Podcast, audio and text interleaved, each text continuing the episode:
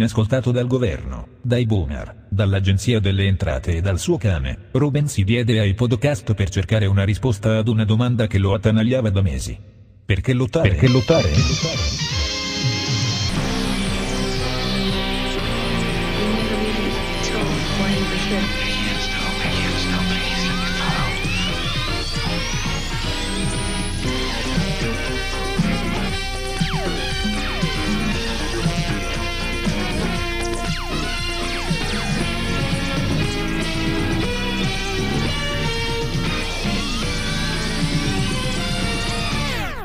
Lottare è inutile. Lottare è inutile. Sono molto felice di ricominciare con Lottare è inutile con l'intervista a Giulia Pastorella che ha dato risposte molto importanti a quesiti che tutti ci stiamo ponendo eh, o almeno tutti noi disperati in Italia ci stiamo ponendo.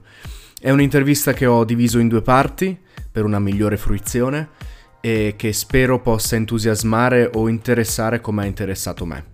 È la prima volta che lo faccio, però vi invito a seguire su Instagram il progetto Lottare Inutile e di mettere il segui per il podcast su Spotify.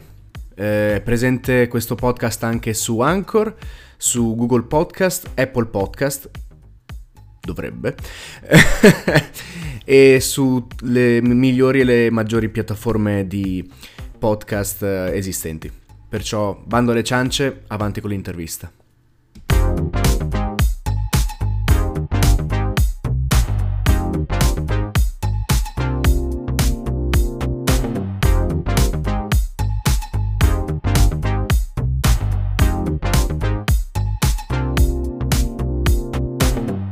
Giulia. Intanto, innanzitutto, volevo chiederti la cosa principale che chiedo a tutti.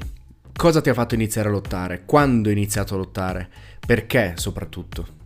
Sicuramente ho cominciato a lottare, come lo chiami tu, eh, molto tardi rispetto alla maggior parte degli attivisti politici che già alle medie praticamente facevano politica.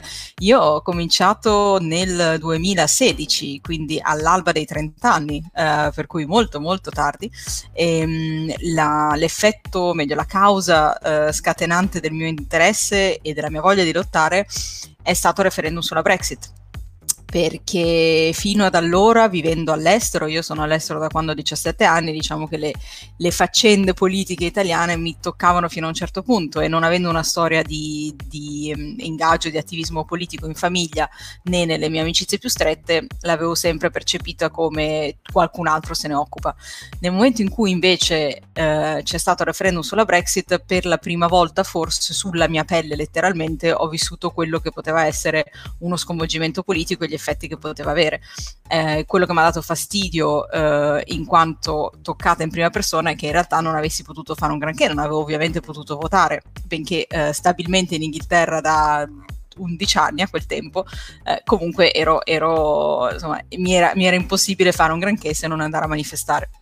E quindi mi sono detta tra me e me, se un giorno una situazione di questo genere si dovesse presentare in Italia, e all'epoca non era così assurdo, l'abbiamo visto tutte le dichiarazioni, usciamo dall'euro, usciamo dall'Europa, di, dei vari partiti che a, a onde alterne sono pro-europeisti, anti-europeisti, dipende da cosa conviene, eh, mi sono detta, eh, eh no, eh, qua non va bene, devo, devo, almeno cercare di fare qualcosa in prima persona. Quindi quello è l'effetto scatenante. La, l'opportunità però è anche venuta dal fatto che per la prima volta ehm, da che insomma so, sono cosciente e sono adulta, ho anche trovato all'epoca un partito che riflettesse questo mio bisogno di lottare per l'Europa, per... Um, eh, pe- perché l'Europa si, si, mantenga se non altro che non venga distrutta, perché stiamo parlando proprio di quello, neanche di dire andiamo verso gli Stati Uniti d'Europa, ma evitiamo che si torni indietro. E siccome in que- proprio in quegli anni, in quei mesi, ehm, è cominciata a nascere più Europa, ovviamente eh, diciamo, c'è stato l'evento e c'è stata l'opportunità di poter con- far confluire le mie energie e questo mio desiderio di, di lottare per una, un'Europa liberale, aperta e così via ehm, in, nel partito giusto. Perché secondo te le persone nate nella nostra fascia d'età non trovano una condizione favorevole per sviluppare la propria vita nel modo migliore in Italia? E perché la nostra condizione è impari rispetto a quella dei nostri nonni e dei nostri genitori?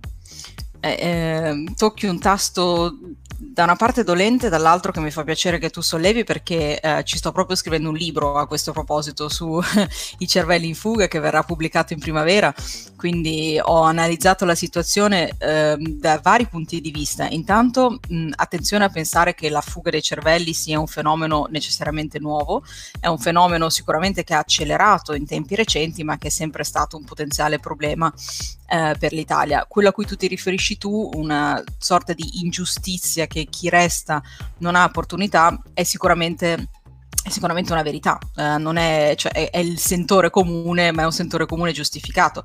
C'è un problema di valorizzazione dei talenti in senso lato, quindi di ehm, incapacità di fornire un, uh, un, mercato del lavoro, una riconoscibilità dei diplomi, una, una valorizzazione della, delle competenze a causa di skills mismatch e altri problemi, che sicuramente porta a quella che viene chiamata una fuga, ma non tutti i cervelli, cosiddetti cervelli che se ne vanno, poi se ne vanno eh, per fuga, c'è anche chi se ne va per scelta, quindi attenzione a mischiare, a mischiare le due cose.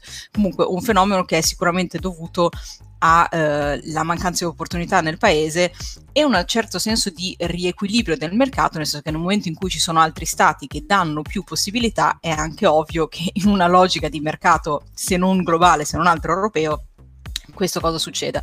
Quello che mi fa eh, venire il nervoso è che eh, si pensi, invece che pensare alle condizioni strutturali che hanno fatto partire questi ragazzi, quindi compreso il problema delle, delle diseguaglianze e della cosiddetta questione giovanile, dunque perché gli, i giovani in Italia sono penalizzati e questo è, è, una, è una, una, verità assolutamente inconfutabile, eh, invece che pensare a risolvere quei problemi strutturali, i problemi legati all'accademia, all'università italiana, come non è capace di far crescere i propri talenti, non si può mai diventare professori, i i, concorsi di dottorato truccati, insomma tutti questi problemi che cos- conosciamo, pensa ai bonus, pensa agli incentivi fiscali, magari che durano 2, 3, 4 anni e poi una volta finiti eh, i ragazzi sono di nuovo da capo e quindi tornano su su, nel senso all'estero, io dico su perché Bruxelles è più al nord rispetto all'Italia.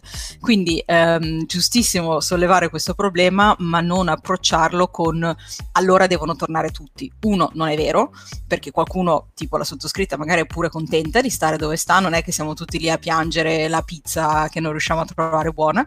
E secondo, se volete farci tornare, dovete eh, metterci nelle condizioni di, ehm, di, fiorire quando siamo in Italia. Se ci fate tornare, intanto quelli che restano giustamente si sentono lavoratori di serie B, perché lo, quelli che sono andati via devono avere tutti gli incentivi del mondo e noi dobbiamo pagare il 60% di tasse ed essere vessati e fare le fotocopie, avere gli stage non pagati e non so quanto. Quindi attenzione a confondere la causa con l'effetto, cioè i ragazzi che se ne vanno sono un effetto di cause sottostanti, quindi per farli tornare non bisogna incolparli di voi cattivi ve ne siete andati via e non avete permesso lo sviluppo del paese, ma bisogna sviluppare il paese in modo che tornino di loro sponte e soprattutto che arrivino anche degli stranieri, perché no? Cioè, non è che... quindi... Secondo te, cosa fa scattare la scintilla della lotta, diciamo, a, a quelli della nostra generazione? Cos'è che li fa arrabbiare al punto o scorare al punto da iniziare a protestare e lottare per qualcosa in Italia? Ma intanto ricordo sempre perché ci sono tanti ragazzi che si avvicinano e che mi mandano messaggi dicendomi ma allora cosa posso fare, come mi posso attivare.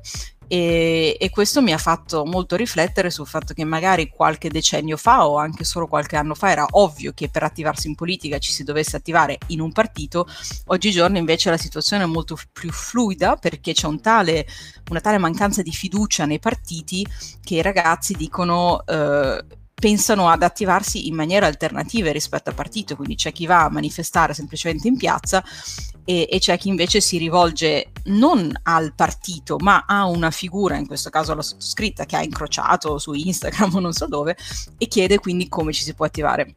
Io rispondo sempre che dipende um, quali sono le, le, questioni che ti stanno a cuore, quindi tu mi domandi com'è che ci, ci, si può sentire di aver voglia di lottare. Io penso che molto dell'attivismo politico derivi da un un, un, un, evento, una, una, quello che sia che tocca personalmente la persona. Se questo evento è per esempio per una causa specifica, può essere che l'attivismo giusto non sia in un partito dove c'è un, un, un, insieme di posizioni con cui magari non si è d'accordo, ma magari l'attivismo invece giusto per quella persona è un'associazione molto puntuale su un punto specifico, che ne so, i diritti LGBTI, e allora si va in quell'associazione. Oppure anche spesso ricordo l'attivismo politico non è necessariamente mh, essere in prima linea ed essere sempre candidati, può essere anche chi formula proposte, formula idee dietro, dietro le quinte che sono altrettanto importanti. Altra cosa, qual è la dimensione dell'attivismo che ti sta a cuore? Ti sta a cuore che ci sia il degrado nel tuo quartiere o ti sta a cuore che la Polonia e l'Ungheria eh, facciano resistenza sul budget europeo?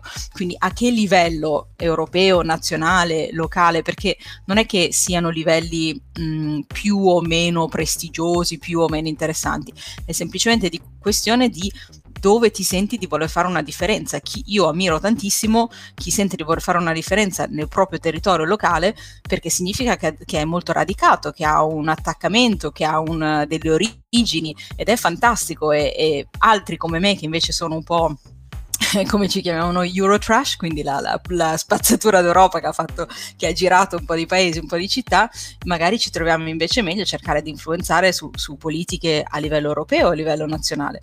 Eh, quindi l'attivismo non è necessariamente um, un attivismo partitico. È una cosa che mi diceva sempre un mio collega quando lavoravo in una grande multinazionale del tech, lui mi diceva per quello che interessa a me come politica, che era aiutare ehm, i bambini e i ragazzini in Africa ad avere condizioni migliori, lui dice paradossalmente con il, la, il programma che faccio qui in questa multinazionale faccio, ho molto più impatto, molto più effetto che non quando lavoravo nel ministro dello sviluppo eh, tedesco ed ero solo uno dei vari policy officers eh, da qualche parte nel ministero. Quindi la politica e le politiche si possono anche portare avanti paradossalmente dal settore privato e questo molto spesso non viene in mente perché uno dice beh faccio politica allora devo andare in un partito. No, non solo, dipende quali sono i temi e le lotte che ti stanno a cuore.